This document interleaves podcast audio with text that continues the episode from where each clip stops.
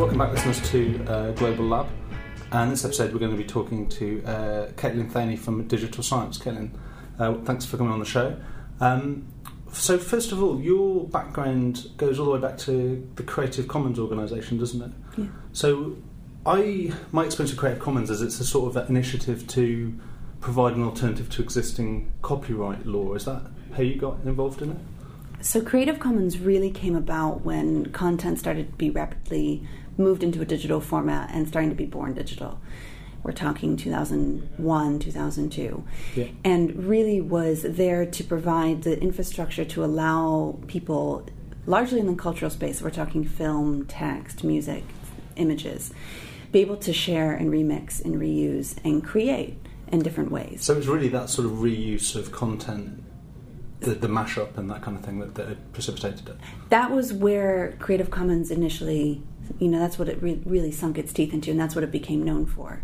Now, fast forward five five or so years, Creative Commons was making an incredible difference and having an, an impact in that community, and we started to think about what those principles could do for scientific research, which So what are those principles in, in brief of Creative Commons? What, what, what are they striving for? So, beyond copyright, thinking more broadly about sharing and reuse and what that can do in terms of the exchange of knowledge and how we're able to manipulate and really think of things in a digital way. So, to give you an example, our main mission for what we were doing at Science Commons, which was the science wing at Creative Commons, um, was thinking about how we can make the web work for science in different ways and think about how we can use intellectual property more to our advantage in the same sort of way that copyright was turned on its head by the Creative Commons licenses. Not all of that, there are some definite parallels for scientific research. Think of the open access movement, Yeah. and Creative Commons was really fundamental in providing the legal architecture for uh, the open access movement. But when it came to things like data, when it came to things like making it easier for people to share and exchange biological materials, so lab mice, cell lines, DNA, plasmids, Yeah. there's a different construct there. It's not always based on a copyright system. In in the case of data, copyright in many cases does not even apply. Yeah. But there was still the same sort of leadership and clarity that needed to be provided and um, tools provided, even, and, and we did a bit of tool development while we were there. But to at least provide guidance in the way that Creative Commons did for the cultural and educational movements for the research enterprise. Okay. So the impact you, uh, in terms of the creative enterprises is that you're moving away from this model of copyright as something which protects or, or hoards intellectual property and is providing a mechanism for sharing intellectual property. Is that the way that you see it? So moving from the all rights reserved aspect of, of, of copyright and giving empowering the individual, empowering the creator to decide what permissions they making it more of a permission based system so that people can say you can use this for anything that you want to under the sun as long as you give credit where credit is due, a norm that's really fundamental to scientific discourse. Or say, I want you to be able to use this, but to have a uh, legal implication so that you have to be able to relicense this under the same license so that I know that it's going back into the commons and I know that that's going to perpetuate. Yeah. And that Yeah. kind of comes from the open source community um, Yeah. in that regard. So, in terms of how that applies to science, what are the first sort of impacts that you saw from applying that into into, into the scientific research domain? The immediate first step was to move into scholarly publication and how people transmitted uh, and were able to share and disseminate scientific articles because that's Yeah. really fundamental to what we do. Um, we came along we're working with some of the top folks that were pushing the open access agenda Yeah. and helping to not only provide the legal implementation but also the guidance and, and serving as an advocate in the community for that. Um, beyond that, we had to convene a number of different research um, organizations and also people from di- various disciplines to have them help us at least craft what our strategy was going to be. You know, what were the main roadblocks that they were facing? The immediate thing that when you think of taking something like the Creative Commons licenses and trying to map that into science, Hmm. we immediately thought, okay, well, papers, you know, publications, and maybe patents. But that actually turns out to not necessarily be the problem. Um, Okay. You know, there is a problem there, but the fact that there are still patents that being, are being filed for and papers that are coming out of the system shows that something's at least making its way through. But we wanted to be able to focus much further upstream to make that system move more efficiently so that we could really dramatically affect the output to make research itself operate more efficiently.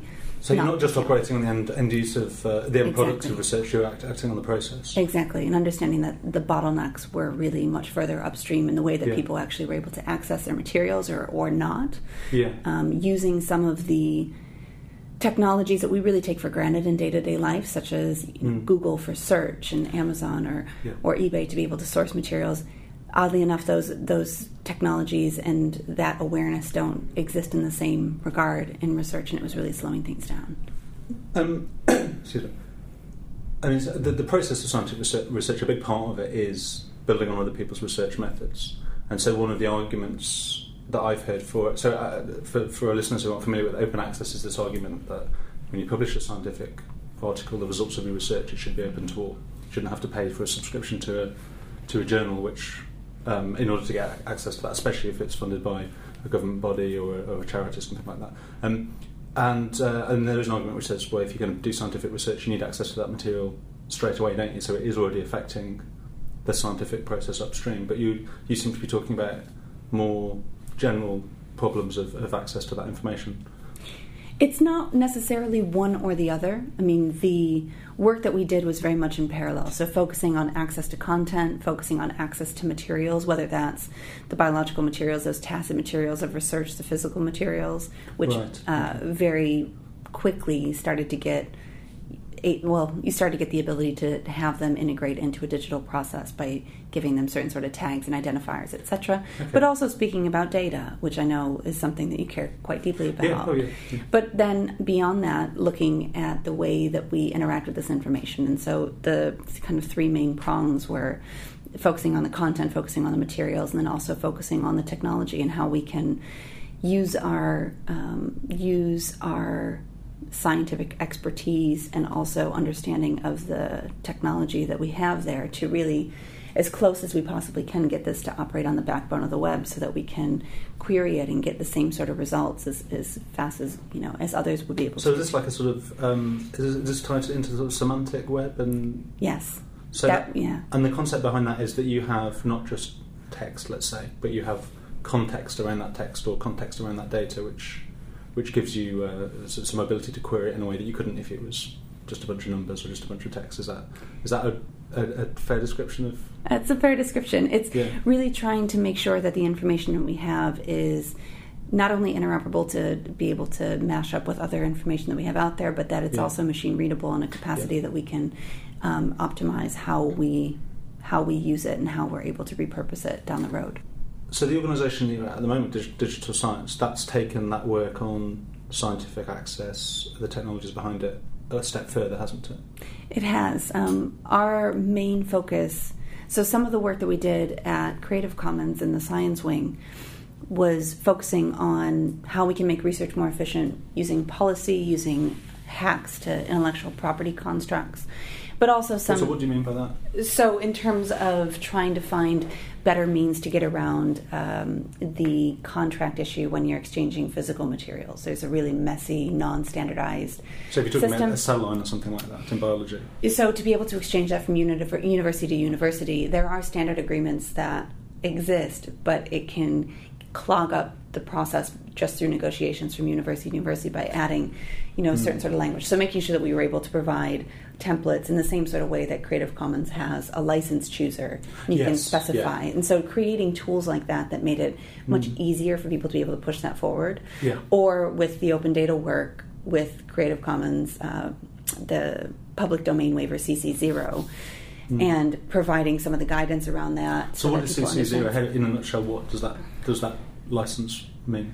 So CC0 is actually not a license; it's a it's a waiver. So you're waiving all Oh, of your rights and placing it very um, very deliberately and very openly into the public domain, but with the same sort of bells and whistles that you'd find for any of the copyright licenses. And so there's, um, for any copyright license that Creative Commons puts out, or even the public domain waiver, there's three different layers. There's a machine readable layer, there's what we refer to sort of tongue in cheek as a, the lawyer readable, like the legal code, and then there's the then there's the actual human readable side of it where you find Mm. the icons where you find it being really approachable so people can very Oh, quickly understand and creating those zones of certainty so uh, people understand what rights they do and do not have over information Yeah. but also people coming in it from the outside know what they can do immediately with the information because it's easily tagged And do you, do you find people uh, can negotiate that, that they can make sense of it quite quickly? Uh, Or is that a, a, a, have people adapted to these new licenses or are they still kind of coming to terms with what, what's possible?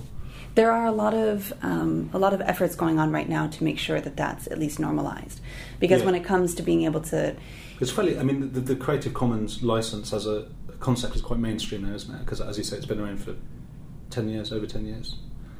So that when it comes to the application to scientific research, I mean, we, there's a lot of buzz right now going on about the Creative Commons Attribution License or CC BY for the open access movement, and that being the legal, Yeah. um, the the legal And that being the only, the, the only the code. requirement is that you attribute. As the the only attri- Yeah. that you only attribute the author. Um, when it comes to data, it gets a bit murkier um, Yeah. because you know in, in the U.S. there's a very firm understanding and, and firm guidelines for what does and does not quantif- qualify as you know for what copyright applies to. So there has to be Mm. creative expression. Most data facts are free, et cetera, et cetera.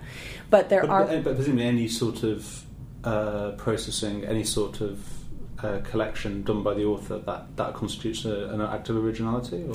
Not necessarily. So this Okay. is where it gets more complicated. So in the U.S., it it veers towards that the default being copyright does not apply to data. Now Yeah. this again, it depends on the information that you're looking at. If it's a, if it's the raw output coming off a machine, the argument is that copyright does not apply. Mm. If it's you know say you're looking at a map.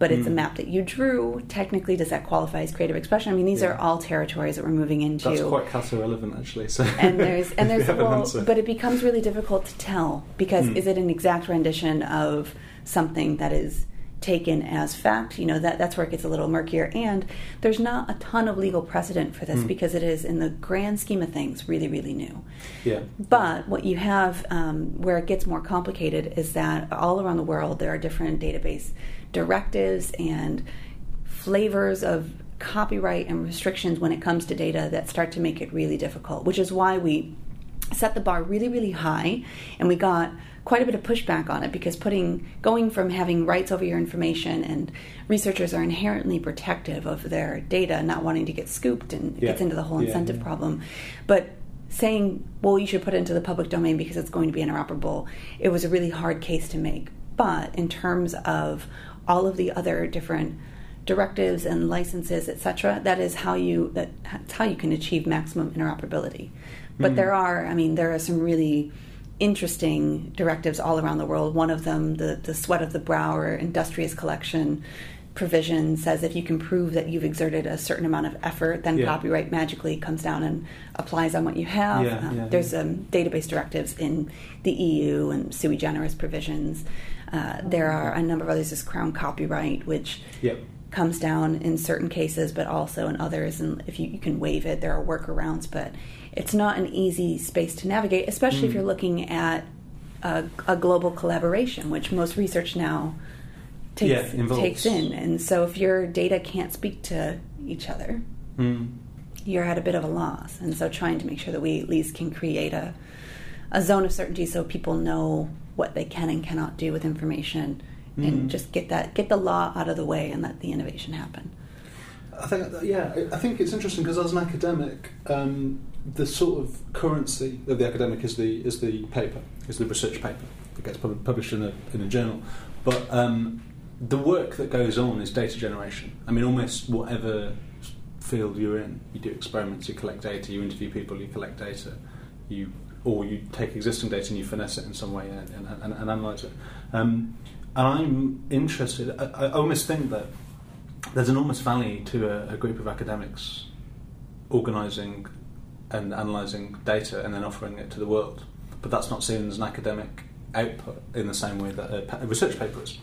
And I wonder whether, uh, and, and there is, as I say, this resistance of I don't want to put the data out before I've written my five or however many, however many papers on it, so I, I can wring everything I can from the data before I make it public and share it with other people. Um, uh, this is rather a long-winded way of asking. Do you think that's changing? Do you think academia and research institutions are starting to see the value of data uh, as an output as much as a research paper is as an output? Absolutely. Uh, it's, oh, that's good news. It's it's a t- well, I'll say it's a tough argument. So Yeah. I mean, back looking back to open access, where we had a lot of doors shut on us, when that pushed through to a government mandate level, it became an uncomfortable conversation still for some, but at least they couldn't avoid it anymore. And we're seeing that still happen. We're seeing that happen now with data with different. Not only directives that are coming down from funding agencies, so take the National Science Foundation in the U.S. for an, Yeah. for example, they now are mandating that you have a data management plan or you will not get the less, rest of your funding. If you can't Yeah. point to where your information is going to be held from taxpayer funded research. Well, I think there's interesting conflict there because research projects are typically relatively short term, three to five years, right? Um, but having a, uh mechanism for storing legacy data and share, a platform share, sharing legacy data, hypothetically, you might want that for 50, 20, 100 years' time. Well, it's funny that you mention a platform for sharing and storing data because at Digital Science we support a project called FigShare, which is very quickly not only becoming something that on the grassroots side is of immediate use to a researcher because it's a Yeah. free community driven open data platform um, Yeah. you can put everything from your you know your data sets and your excel spreadsheets to images videos gray literature etc um, and you can upload that for free What's grey literature? gray literature so posters from Oh, right. posters okay. and other conference proceedings those Not those Fifty that Shades of Grey. no, not Right, Fifty Shades okay. of Grey.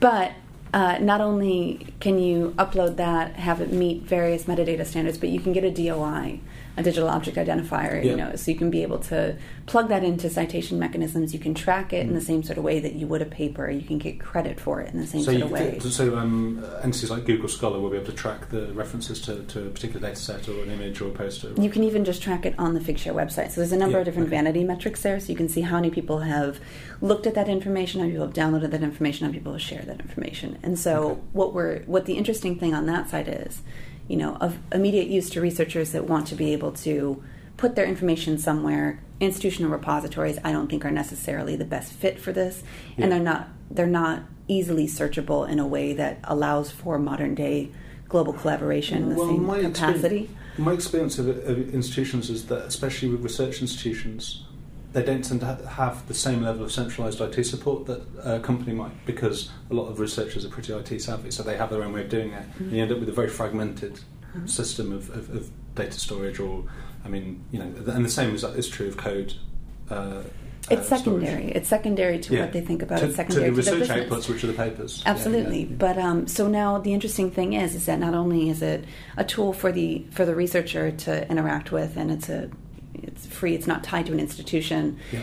Where we've also had other projects, say Google's data project, where that was striving to do the same thing and democratizing it, allowing for anybody.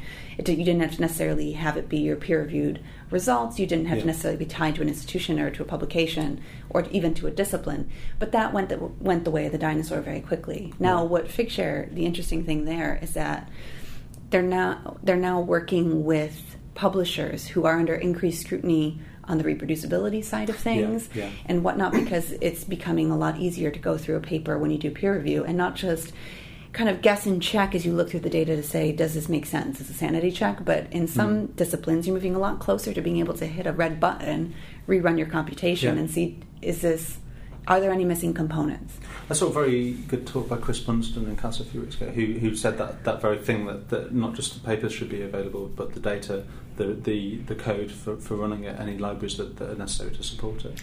Um, and that yeah, there will be reproducibility. But do you think that's that that responsibility should really fall on, on the heads of the reviewers?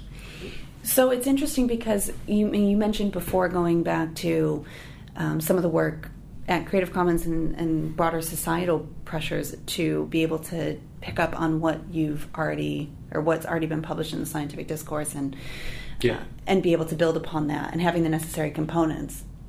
it's sort of a no-brainer now, but with just additional scrutiny to make sure that you have all those additional components because Yeah. people are starting to realize when they try to go and, and replicate this research that they can't. Yeah. Um, sometimes it's honest, you know, honest mistakes of not necessarily detailing a certain bit of the process that's. Yeah, so yeah. intrinsic. But otherwise, there are a number of other things that just weren't tailored. The system wasn't tailored for in terms of data. Mm. And so, what Figshare is doing, and it's working with Faculty of a Thousand, with the Public Library of Science. There's a few others in the pipeline, serving as now their data backend because Yeah, yeah. publishers have been trying to figure out what to do with this for quite some time. Hmm. I would be so bold to say that their efforts to date have not been as successful as they were anticipating. I mean, that's not their area of expertise. That's not. Yeah. It's it's a big undertaking, and so Sure. they're now working with Figshare, which is not only getting that supplemental information from these publications pushed into Figshare, making it more discoverable, giving it a, a citable endpoint, etc., Mm. allowing people to interact with it on that side, and also Figshare, all the data that's uploaded is either under CC0 in the public domain or Yeah. if copyright applies under the most liberal license, Yeah. which is in line with open access. But having that link now to from publications, you can actually visualize the data in the browser while you're looking at the paper, but also having that data live on Figshare and having that link between the publishers understanding that they need to provide this service and working with another organization like the one that we have here at Digital Science Yeah. is giving it much more legitimacy and also helping to grow that community and grow awareness much more so than say efforts by Google Data to just do it on their own for good faith in the community. Well, I think that's a very inspirational uh, point to uh, finish the podcast. Thank you very much for joining me, Kaitlin. It's a pleasure.